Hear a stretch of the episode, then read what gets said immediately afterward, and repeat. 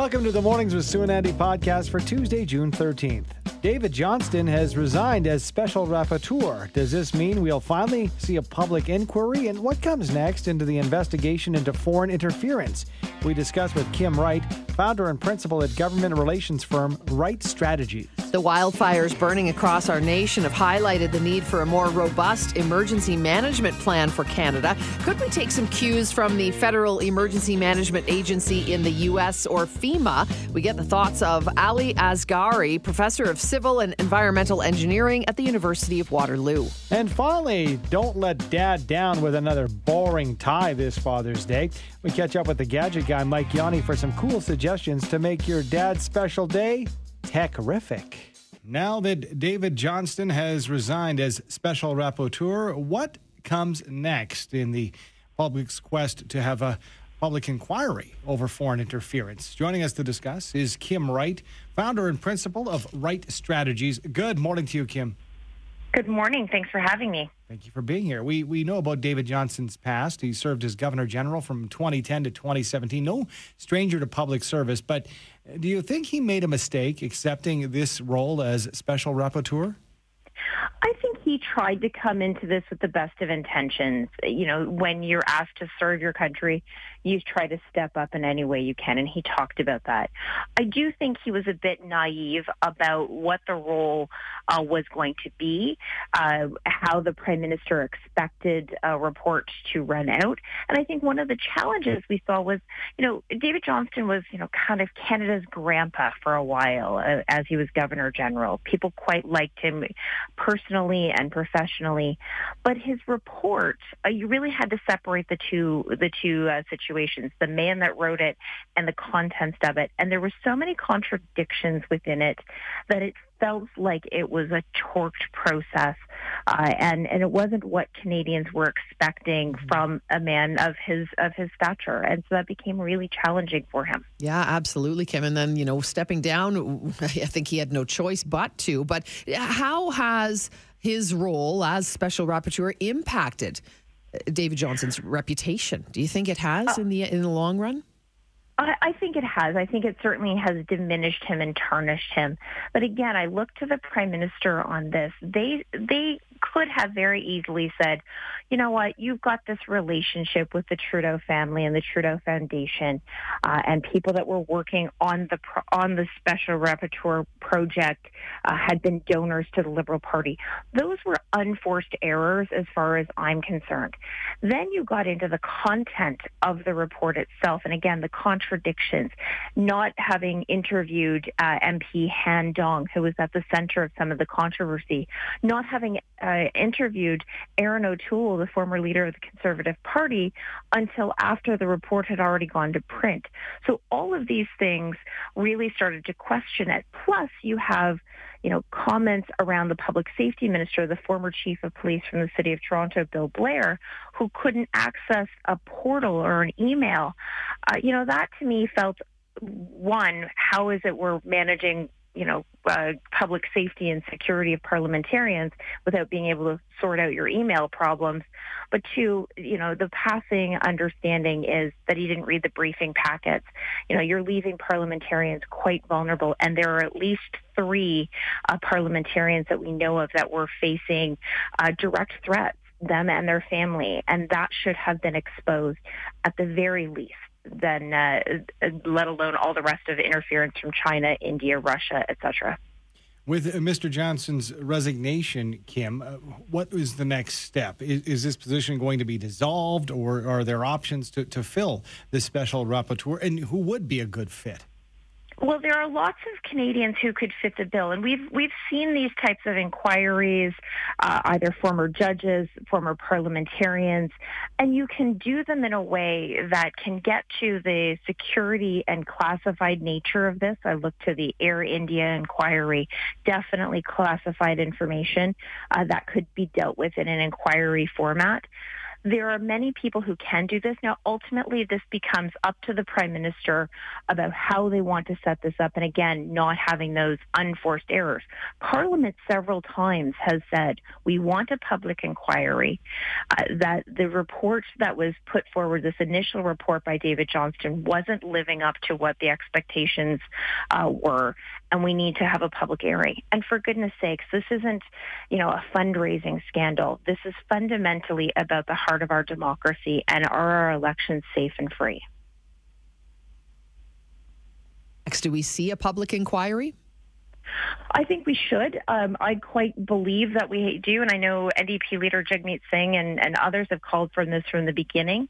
And frankly, as as he has said, um, making sure it's not just about China, but all of those other actors, again, India, Russia, and others that might be trying to push on our elections. Canadians need to understand how safe our elections are. Are there safeguards in place? Uh, and how do they follow through with that? Also, the protection of parliamentarians as they're going about their job defending Canada that should be also front and center of this. Again, I don't know that the Prime Minister wants to do this because he thinks it's going to be like uh, the Gomery inquiry of, of yesteryear, which was fun- fundamentally a fundraising scandal uh, that took down the Liberal Party for quite some time. That's not what Canadians are looking for. They're not looking for that kind of a circus. They want to get to the, the heart of the matter, which is our elections and our democracy. Okay, uh, just playing devil's advocate here, Kim. If you could advise, for example, the Liberal Party of Canada, um, how important is it to, to, wrap this up, to get uh, past this as speedily as possible? I mean, obviously, you've got all eyes now, and uh, you know the uh, CPC is not going to be uh, taking their foot off the gas, and they're going to want some answers. But to wrap this up as quickly as possible, how important is it for the Liberal government? Uh, absolutely. Again, these are unforced errors, and um, you know, at the at the end of the day, parliamentarians are going to go back out to their communities, onto the cocktail party circuit, the barbecue circuit. Uh, they're going to go out to Stampede, and they're going to hear about this. There are going to be questions. Why are you covering this up? What is what is so uh, what is so challenging about this is it isn't necessarily that there were foreign actors trying to push on our elections. That happens. It feels like at this point, as we are several months into this, that there is something more fundamentally shady about this that we need to get to the answers of. And I think the more they let this drag on and let the stink of that uh, keep going, it's going to it's going to fundamentally hurt them. This is not something that is just a CPC issue or an opposition party issue. This is one of those things that fundamentally uh, unites Canadians, and we've seen that in poll after poll. And the Prime Minister would be well served to get on with this if he expects uh, for his government to to maintain uh, its ability to govern. Thank you so much for joining us, Kim. Great perspective this morning. Appreciate your time. Thank you for having me. Have a great day. You too. Kim Wright, founder and principal at Wright Strategies. I don't think there's anybody that would disagree. It's time to get on, get past this. But before that can happen, I think we all can probably agree, right? I mean, don't we need this public inquiry to happen? I think they've put it off, the Liberal government has long enough appointing a special rapporteur that did nothing that he's he's already you know resigned his position out. days after pretty much he you know he got put in that role. A time to let's let's just move forward get the public inquiry done. We know we're not going to hear a lot of the information because it's it's a, such high security. But that inquiry i think needs to happen or the liberal government they cannot move forward. One more questionable move one more controversy surrounding mm-hmm. the liberal government and essentially prime minister justin trudeau. Whether or not you're a liberal supporter, at what point is is something going to be done to hold this government, to hold this party to accountability? It is maddening. I can't even believe it. I, like I, don't. A, even, I don't even understand the why behind not just calling the inquiry from the beginning. Well, because what if what if it makes the liberal government look bad? We all know this. But really, I, I mean, no, it's just it's crazy to me. I, there's just so much to this. I don't know how you you don't call the inquiry from the start to satisfy Canadians' need to feel yeah. safe and secure in our election process and making sure that you know there's not nefarious. here? Yeah, like I just I don't get it. There's no such thing as half transparency, and that's why I think that the public inquiry has to come to fruition. Uh, it has to. Will it happen? Will you know? And now they're just you know poking holes in Pierre Poilievre. And why is he asking? Well, because opposition's going to oppose. That's the way it works. Well, now that the basketball finals are over, maybe we can put some money on whether this inquiry goes ahead or not. The wildfires in Alberta have already burned 1,350,000 hectares this year, making it the most active spring on record. So, does Canada need a FEMA like emergency agency? And what impact would a federal agency have in tackling emergencies like these wildfires? Joining us to talk about it is Ali Asgary, professor of disaster and emergency management at York University. Good morning to you, Professor. Thanks so much for joining us. Good morning. Thank you for having me. Before we talk about whether Canada needs a FEMA like emergency agency, what do we have here in Canada currently? Can you break down what it is that we already use and have here at our resource? Of course. Uh, currently, Canada is, is, using the common model that uh, basically is uh, looking into local communities first when it comes to emergency management and if local communities, cities, towns, uh, municipalities are overwhelmed with an emergency, uh, they usually uh, call for support from the higher level, uh, most of the time, of course, uh, provincial and territorial level. And if the territorial level or emergency uh, escalate to higher and bigger, which requires support from federal then the federal government usually uh, respond and provide supports. That is a common practice for now, and for that, each municipality, each uh, province and territories, as well as federal government, have created their own emergency management and emergency response system to to be able to um, to do uh, what is expected from them to do. That's basically what we are currently uh, in place. At, at federal level, currently, uh, Public Safety Canada handles uh, and uh, co- uh, coordinates uh, federal emergency response. In provincial and territorial levels, we have sort of emergency management organization and agencies that are taking care of emergencies right now. Professor, is it a fair comparison to, to say that you know we, we have these deficiencies in our emergency management system? Or should we look at the other side and say this is a very, very powerful wildfire season that's not only powerful, but started very early in the season? Is, is, it fair to say that it is a deficient system, or is it being tested beyond its limits because of the extreme nature of these wildfires? Uh, I, I, would say it is. Uh, it's a combination. Uh, and of course deficiencies in emergency management system uh, or emergency management system, better to say, uh, supposed to be able to cope with, you know, uh, worst case scenarios like this. And if we cannot face it and if we cannot manage it the way we want, that is a deficiency. And at the same time, uh, of course, uh, we, we can say that this can be enhanced to to become better.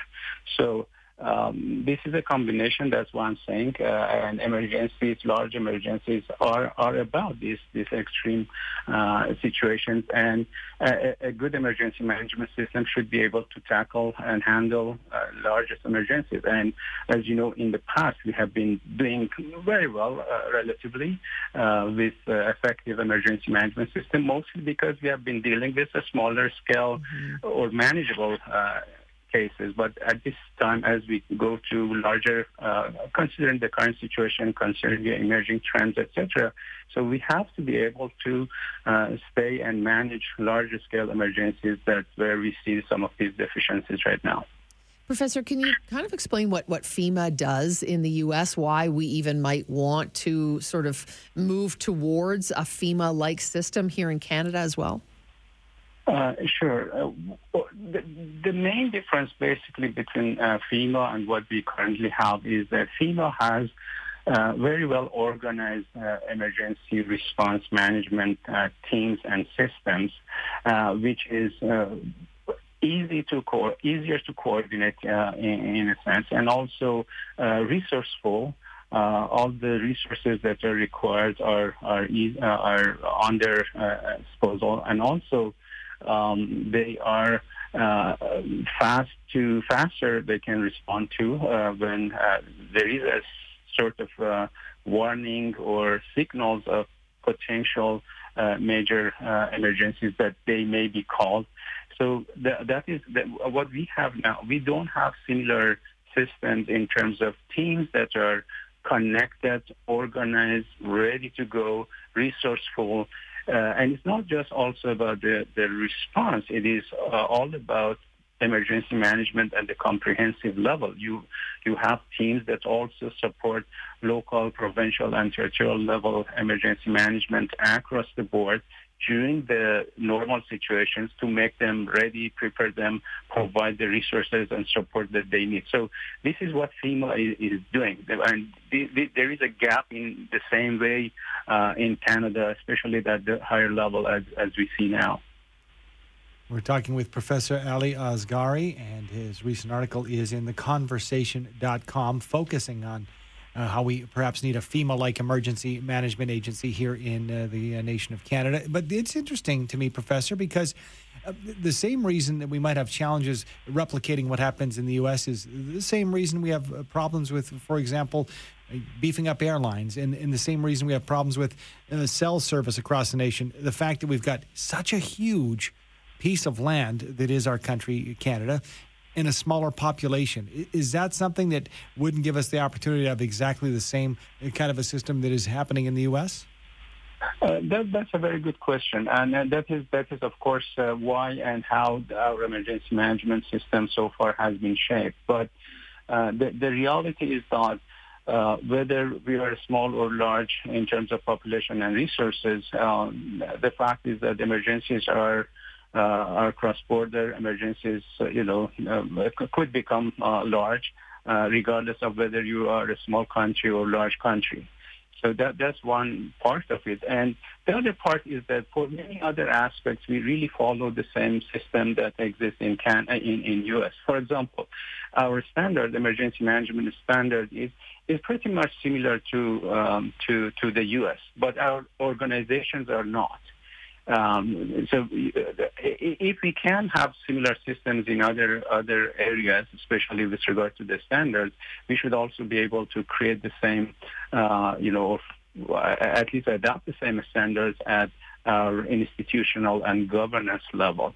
And it is not all also about the, the, the comparing the sizes in terms of uh, bigger uh, country uh, versus a smaller in terms of number of, um, for example, population. It's, is also about more the governance structure that helps uh, coordinate, mobilize resources, even the, the resources that we have better and faster. We don't need to necessarily create the same size FEMA. We need to create the same uh, organizational structure or similar. I mean, I'm not even saying the same. Similar structures that can do better, can mobilize resources faster, and also support during normal situations. Thank you so much for joining us for the conversation, Professor. I appreciate your time this morning. Thank you very much. I appreciate your time Thank as you. well. Ali Asgary is a professor of disaster and emergency management at York University.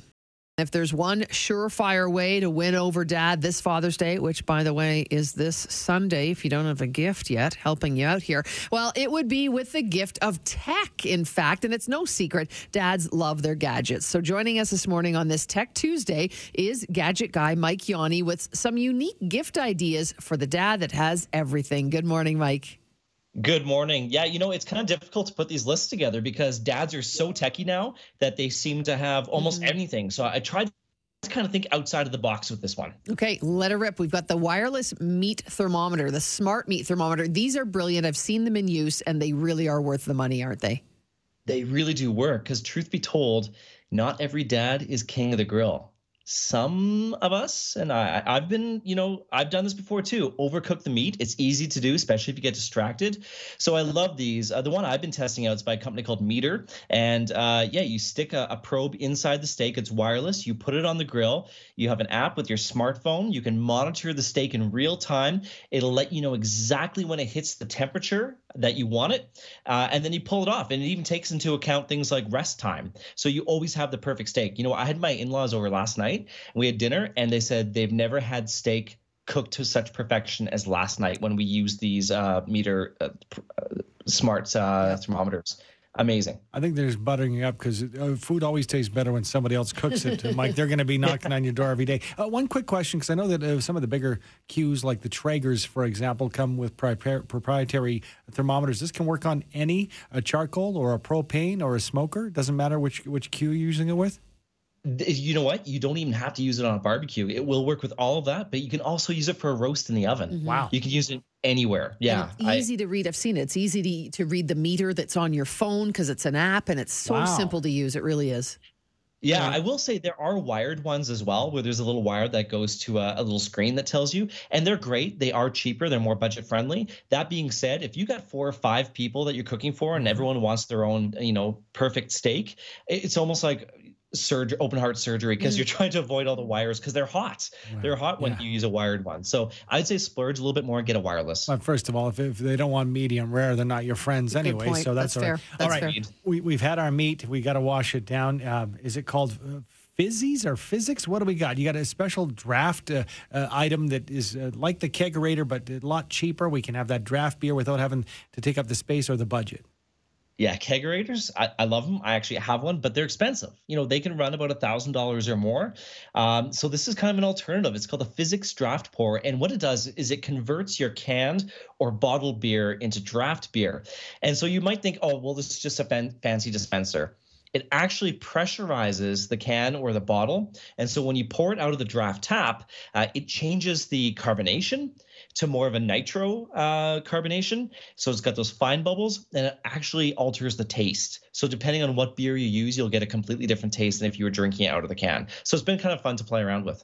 Uh, speaking of, this is really interesting. It's called the Lumen, a metabolism hack device. What exactly is this?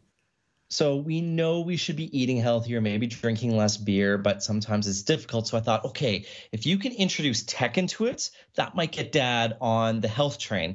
It's a small little breathalyzer like device called Lumen. And yeah, you're right, Sue. It claims it can hack your metabolism. So what you do is you breathe into it like a breathalyzer for 10 seconds and it monitors the carbon dioxide in your breath. And it can tell if you are burning fat or you're burning carbs. And as a result of that, it can set you up for the day saying, okay, today is a high carb day or today is a low carb day. And it gives you a meal plan throughout the day. It'll also let you know that, oh, wait a minute, you just woke up, but you're still burning carbs. That means you ate way too much last night before going to bed. You should wait longer. So it really kind of gives you insight on what's happening in your body so you can hit those health goals.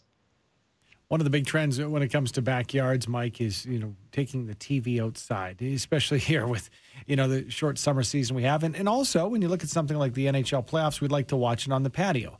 I yeah. see people with their TVs out, and I'm thinking it's got to be a hassle to be, keep hauling that thing inside at the end of the, mm-hmm. the game or the end of the night. Uh, but you have a solution for us. It is a hassle. And I, I'll say I've done it. But a couple things you'll notice if you've tried to bring your TV outside. Number one, it's hard to see, especially in sunlight. They're yeah, just totally. not bright yep. enough. So I've tested out one uh, from Samsung called the Terrace, and it is really it's built for the outdoors. Uh, it's super bright. You can watch it in direct sunlight. But the best part is completely. Uh, water weatherproof basically it can rain you can have it can freeze there's dust resistant Um, I actually, you know, took the, the garden hose to it to rinse it off because it's completely safe. Uh, the other thing too is it's a smart TV, so it's got all the apps built in, so all your streaming services, so you don't have to worry about you know connecting a satellite or cable box to it. But you can do that. There are inputs for all that stuff, and they're all waterproofed as well and weatherproofed. Um, but I've got to say, having something like that in the backyard it changes your family dynamic for the summer. We have spent over the last couple of weeks, you know, numerous family nights outside watching TV together, watching movies because it's it's kind of a new thing to try out, right? And all of a sudden you're spending time with your family again. So right there, that's worth it. That is super cool. Some really neat gift ideas, some techie ideas for dad for Father's Day, or just for anyone that you love, because those are some fun things that you can be using all summer long. Thank you so much, Mike. Appreciate your time.